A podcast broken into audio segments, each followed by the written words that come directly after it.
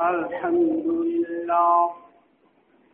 الحمد لله نحمده ونستعينه ونستغفره ونؤمن به ونتوكل عليه ونعوذ بالله من شرور أنفسنا ومن سيئات أعمالنا.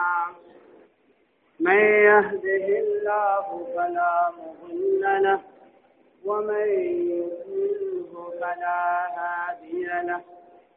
ونشهد أن لا إله إلا الله وحده لا شريك له.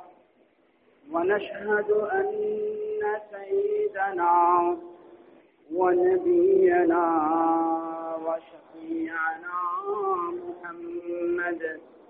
أرسله الله بالحق بشيرا ونذيرا. وداعيا إلى الله بإذنه وسراجا منيرا. فقد قال الله تبارك وتعالى في كلامه المجيد. وفرقانه الحميد. أعوذ بالله من الشيطان الرجيم. بسم الله الرحمن الرحيم. قل إن كنتم تحبون الله فاتبعوني. يحببكم الله ويغفر لكم ذنوبكم. والله غفور رحيم. قال رسول الله صلى الله عليه وسلم كل أمتي يدخلون الجنة إلا من أبى. قال ومن قيل ومن يأبى يا رسول الله. قال من أطاعني دخل الجنة ومن عصاني فقد أبى. درشربي اللهم صل على محمد وعلى آل محمد. كما صليت على إبراهيم وعلى آل إبراهيم. إنك حميد مجيد. اللهم بارك على محمد وعلى آل محمد. كما باركت على إبراهيم وعلى آل إبراهيم. إنك حميد مجيد. الحمد لله ثم الحمد لله. সম্মানিত উপস্থিতি। মহান রব্বুল আলমিনের দরবারে লাখো কোটি শুক্রিয়া। যিনি আমাদেরকে এই পবিত্র হজের মাসে তার পবিত্র ঘর মসজিদে জুমার নামাজ আদায় করার লক্ষ্যে উপস্থিত হওয়ার তৌফিক দিয়েছেন এই জন্য সবাই শুক্রিয়া তান করে নিই আলহামদুলিল্লাহ। মহান রব্বুল আলমিনের শুক্রিয়া আদায় করলে তিনি আমাদের নেয়ামতকে আরও বাড়িয়ে দেন এই জন্য আমরা আরেকবার শুক্রিয়া আদায় করি, বলি আলহামদুলিল্লাহ। সম্মানিত উপস্থিতি, আল্লাহ তাবারকালা রসুল আকরাম সাল্লাহ আলহি ওসাল্লামকে আমাদের প্রত্যেকের জন্যে অনুকরণীয় এবং অনুসরণীয় হিসাবে পাঠিয়েছেন। নবী মোহাম্মদ মুআল্লাম, তিনি শিক্ষক। আর সাহাবায় কেরাম থেকে শুরু করে সর্বপ্রধান ছাত্র হজরতে আবু হজরতে আবু বকর সিদ্দিক রাজি আল্লাহ আনহু, তারপর থেকে কেয়ামত পর্যন্ত যত মানুষ আসবে, সব মানুষ রসুলের উম্মত এবং রসুলের ছাত্র আল্লাহর রসুলের ছাত্র হতে পেরে আমরা নিজেদেরকে ধন্য মনে করি। কি বলেন? আল্লাহ নবী শিক্ষক আর আমরা হলাম তার, বলেন, ছাত্র। রসুল বলতেছেন মুআল্লিমান। আমি প্রেরিত হয়েছি এই পৃথিবীতে আগমন করেছি শিক্ষক হিসাবে। সম্মানিত উপস্থিতি, এ পর্যন্ত আমাদের জরিপে আমরা যতটুকু দেখতে পাই যে একজন শিক্ষক তার ছাত্রকে সব সময় সৎ উপদেশ দিয়ে থাকেন। ভালো কথা বলে থাকেন, ভালো কিছু শিক্ষা দিয়ে থাকেন। কোনো কোনো কাজ, ভালো কাজ হয়তো বা শিক্ষকও ঠিকমতো আমল করে না, কিন্তু তারপরেও যখন তিনি ছাত্রকে কোনো উপদেশ দেন অথবা নসিহত করেন, তখন তিনি অবশ্যই ভালো কিছু বলার চেষ্টা করেন এবং ভালো কিছু দেওয়ার চেষ্টা করেন। অনেক সময় দেখা যায় ওই ভালো কথার উপরে ছাত্র আমল করে, ছাত্র অনেক উপরে উঠে যায়, আর ওই শিক্ষক আমল না করার কারণে শিক্ষক অনেক পিছনে পড়ে যায়। সম্মানিত উপস্থিতি। তারপরেও শিক্ষক শিক্ষকই, ছাত্র ছাত্রই। আল্লাহ রসুল সাল্লাহ আলহি ওয়াসাল্লাম ওনাকে অনুকরণ করার জন্যে মহান রব্বুল আলমিন পবিত্র কালামে অনেকগুলি আয়াত নাজির করেছেন।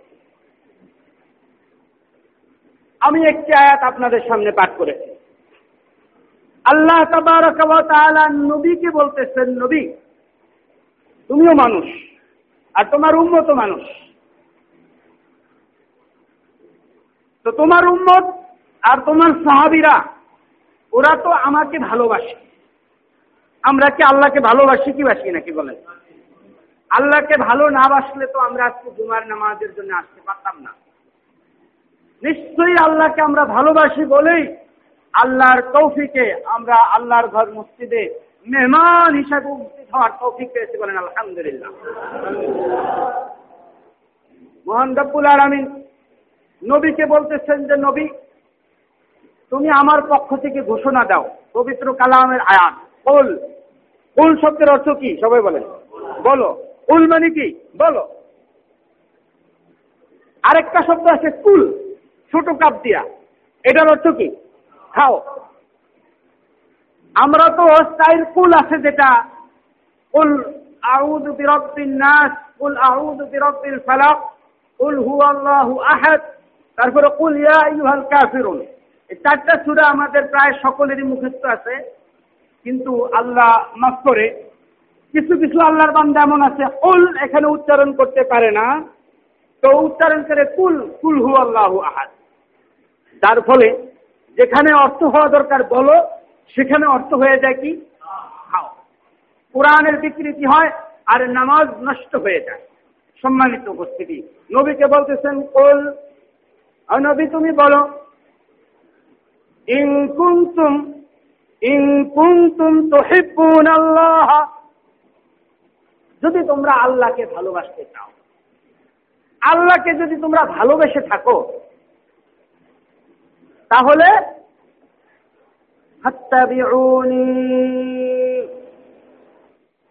আল্লাহর ভালোবাসার দাবিদার হলে তোমাদের একটি কাজ করতে হবে।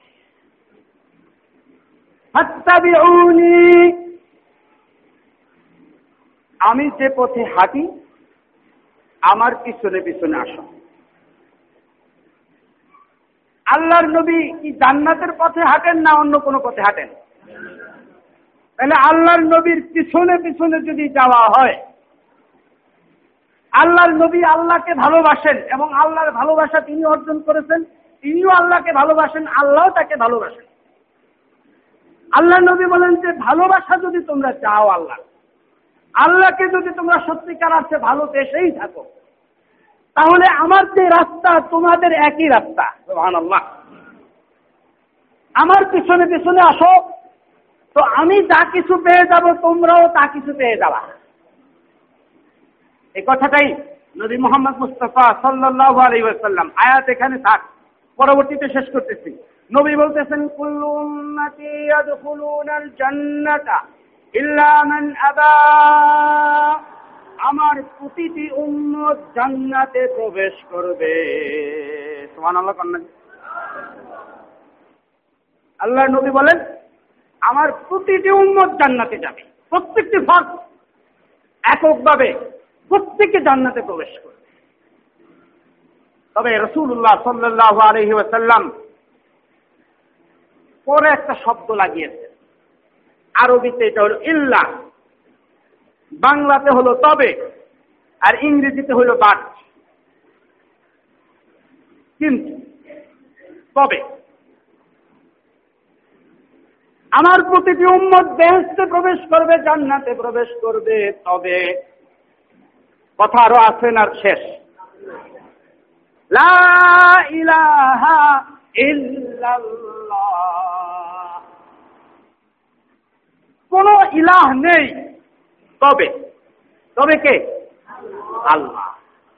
কোন ইলাহ নাই। কোন ইলাহ নাই। কোন মাহবুদ নাই। কোন উপাস্য নাই। তবে কে ব্যতীত? আল্লাহ ব্যতীত কেউ নাই। তাহলে বোঝা গেল, তবে বললে, কিন্তু বললে বললে কথা আর একটু থেকে যায়। তো আল্লাহ নবী বলতেছেন, আমার প্রতিটি উন্মত বেহেস্তে প্রবেশ করবে তবে। এই তবে শব্দটা বলেই তো আল্লাহর নবী আমাদেরকে সতর্ক করে গেলেন। আল্লাহ নবী যদি তবে শব্দ না বলতেন, তাহলে প্রতিটি উম্মত ভালো করুক আর মন্দ করুক। সকলেই জান্নাতে প্রবেশ করতে পারত। কিন্তু তাহলে আল্লাহ রব্বুল আলমিনী দুনিয়াতে পরীক্ষার জন্য পাঠিয়েছেন, দুনিয়া শস্য ক্ষেত বলা হয়। দুনিয়াকে বলা হয় মাজরাতুল আখেরা। আখেরাতের শস্য ক্ষেত। আমার জমিনে আমি যেই ধরনের ফসল বপন করব, ঠিক আমার ফসল ওঠার সময়ে সিজনের সময় ওই ধরনের ফসল আমি কাটতে পারব। আম গাছ লাগালে ফলটা আম আসবে, কাঁঠাল আসবে না। কাঁঠাল গাছ লাগালে ফলটা কাঁঠাল আসবে। কাঁঠাল গাছ থেকে কখনো তরমুজের আশা করা যায় না। নাকি? লাউ গাছ থেকে কুমড়া আসবে না। আমি যেরকম বপন করব যেরকম বীজ লাগাবো, আখেরাতে আমি সেরকম ফসল কাটবো। এখন বীজ যদি আমি ভালো লাগাই, তাহলে ভালো ফসল আসবে। আর বীজ যদি মন্দ হয়, তাহলে মন্দ কিছু আসবে। ভাইয়ের আমার আমিলা সালিহান, মান আমিলা সালিহান ফালিনাফসিহি আল্লাহ বলতেছেন, যে ব্যক্তি ন্যায় কামল করে যে ব্যক্তি ন্যাক আমল করে, সে তার নিজের জন্য করে। আমি আল্লাহর জন্য কোনোটা না, রসুলের জন্য কোনোটা না ফেরেস্তার জন্য কোনোটা না। ভালো কিছু যদি কেউ করে, তাহলে সেটা কার জন্য করে? বলেন না, কার জন্য করে? নিজের জন্য করে। আর যারা পাঁচ ওয়াক্ত নামাজে অভ্যস্ত, তারা যে ভালো কাজটা করতেছেন, পাঁচ ওয়াক্ত নামাজ, এটা কার জন্য করতেছেন বলেন? নিজের জন্য করতেছেন। নিজের জন্য অমান আশা আফা আলাইহা, আল্লাহ বলেন, কেউ যদি মন্দ কিছু করে, তাহলে মন্দের পরিণতি এটা অন্য ভোগ করবে না। মন্দের পরিণতি তাকেই ভোগ করতে হবে। মন্দটা তার বিপরীতে আসবে, আর ভালোটা তার সপক্ষে আসবে। তাহলে আল্লাহ নবী বলতেছেন, আমার প্রতিটি উম্মত বেহেস্ট যাবে তবে। কথার একটু আছে না নাই? ওটুক শুনবেন তো নাকি? আমার প্রতিটি উন্মত বেহেস্তে যাবে। কিন্তু একটা শব্দ লাগিয়ে দিয়ে আমার নবী কি বলতে চাচ্ছেন? ওই আয়াতের মধ্যে আল্লাহ রব্দুল আলমিন যেভাবে বলেছেন যেভাবে বলেছেন, তোমরা যদি আল্লাহকে ভালোবাসো, তোমরা যদি আল্লাহকে ভালোবাসো, তাহলে কার অনুসরণ করো? বলেন। নবীর অনুসরণ করো, মোহাম্মদের অনুসরণ করো। এই আল্লাহর পক্ষ থেকে তিনি মেসেঞ্জার হয়ে তোমাদের কাছে এসেছেন। এই প্রফিট মোহাম্মদ সাল্লাহ আলহি ওয়াসাল্লামের পিছনে পিছনে যদি তাকে তুমি ফলো করে চলো, তাহলে আল্লাহ রব্বুল আলমিন তোমাকে ভালোবাসতে শুরু করবেন। ইউফ আল্লাহ ফলো মি যদি তোমরা আল্লাহকে ভালোবাসো, তাহলে আমাকে ফলো করো। আমাকে ফলো করা ছাড়া আল্লাহর ভালোবাসা কখনো অর্জিত হবে তাহলে আল্লাহকে আমরা ভালোবাসি কি বাসি না? জোরে বলেন। আল্লাহকে ভালোবাসি আমরা সবাই। তাহলে কি করতে হবে বলেন? কাজ কি করতে হবে? নবীর পিছনে পিছনে চলতে হবে, নবীর অনুসরণ করতে হবে। এবার এই হাদিসের ভিতরে আবার আসেন। এই হাদিস শোনার আগে আরেকটা আয়াত শোনেন। আল্লাহ বলতেছেন, আতিউল্লাহ তোমরা আল্লাহর ইতাআত করো। আল্লাহর কথা মানো। আতিউর রাসূলা এবং রাসূলের কথা মানো। ভাইরা আমার যে দাড়ি রাখা, এটা নবীর সুন্নত, এটার জন্য আল্লাহ ধরতো না। নো। ভিতরের নামাজ পড়া ওয়াজিব ওয়াজিব না সুন্নত? ওয়াজিব। সমস্ত ইমাম একমত, ভিতরের নামাজ ওয়াজিব, কিন্তু কোরআন শরীফের ভিতরে নাই। কোরআন শরীফের ভিতরে ভিতরের কথা নাই। ভিতরের নামাজ ওয়াজিব হয়েছে আমার নবীর হাদিসের মাধ্যমে। দাড়ি রাখা ওয়াজিব হয়েছে আমার নবীর হাদিস দ্বারা। হাদিস দ্বারা ওয়াজিব হয়। এমন অনেক আরও মাসালা আছে যেগুলি হাদিস দ্বারা ওয়াজিব হয়েছে। সম্মানিত উপস্থিতি, হাদিসে এসে এসে বলে বলে এটার কোনো গুরুত্ব নাই, এমনটি না। হাদিসে কিছু আমলকে সুন্নত করেছে, কিছু আমলকে মুস্তাহাব করেছে, কিছু আমলকে নফল শূন্যতার নফল মুস্তাহাব এগুলি কাছাকাছি সামান্য হালকা হালকা ফরক। কিছু আমলকে ওয়াজিব করেছে, কিছু আমলকে ফরজও করেছে। সম্মানিত আসেন। আল্লাহ নবী বলতেছেন, আমার প্রতিটি উম্মত বেহেস্তে যাবে। তারপরে কি বলছে? তবে, কিন্তু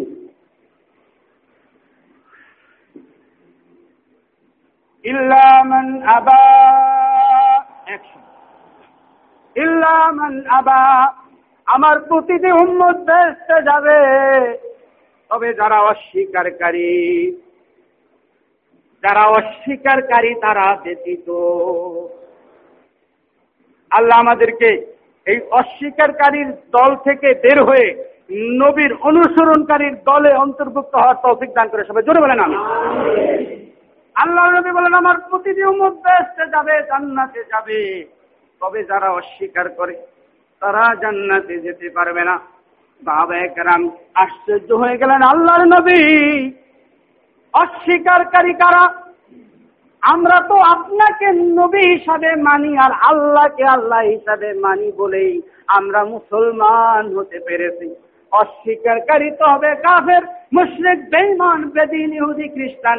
ওরা না অস্বীকার করে, আমরা তো সব কিছু স্বীকার করে মুসলমানের গণ্ডির ভিতরে এসে পড়েছিলাম ইলা বলেন, লা ইলাহা ইল্লাল্লাহু মুহাম্মাদুর রাসূলুল্লাহ। আবার বলেন, লা ইলাহা ইল্লাল্লাহু মুহাম্মাদুর রাসূলুল্লাহ কালেমে শাহাদাত করি আশহাদু আল্লা ইলাহা ইল্লাল্লাহু ওয়াহদাহু লা শারীকা লাহু واشهد ان محمدا عبده ورسوله আমরা পড়েছি আমান্তু বিল্লাহি ওয়া মালাইকাতিহি জানা আছে না ও কুতুবিহি ওয়া রুসুলিহি ওয়াল ইয়াউমিল আখির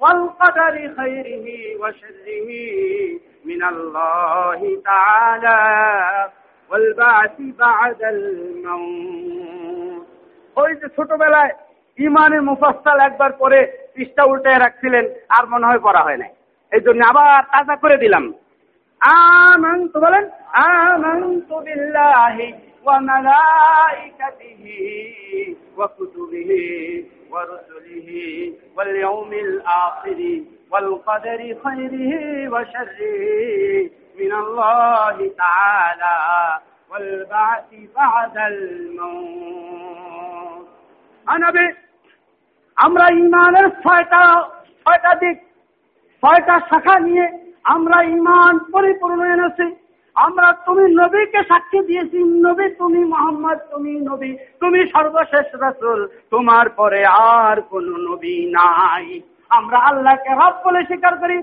আমরা কিতাব মানি, আমরা কোরআন মানি, আমরা পূর্ববর্তী কিতাবগুলি মানি, আমরা ফেরেস্তা মানি, আমরা আখেরাত মানি, আমরা তাকদিরের উপর বিশ্বাস করে। ও নবী গো, তারপরেও তোমার উন্নতির মাঝে অস্বীকারী আবার কারা? এই বিষয়টা আমাদের বুঝে আসে না। নবীর উন্নত হবে, আবার অস্বীকারী কেন? নবী এ কেমন শব্দ তুমি চয়ন করলে? নবীজি সাল্লাহ আলহি ওয়াসাল্লাম সুন্দরভাবে, সরল ভাষায় নবীজি ব্যাখ্যা দিচ্ছেন। বলে, তোমরা তো আসলে মনে করছ যে কাফের মুশ্রিক বেদিন, ওরাই কেবল অস্বীকারী?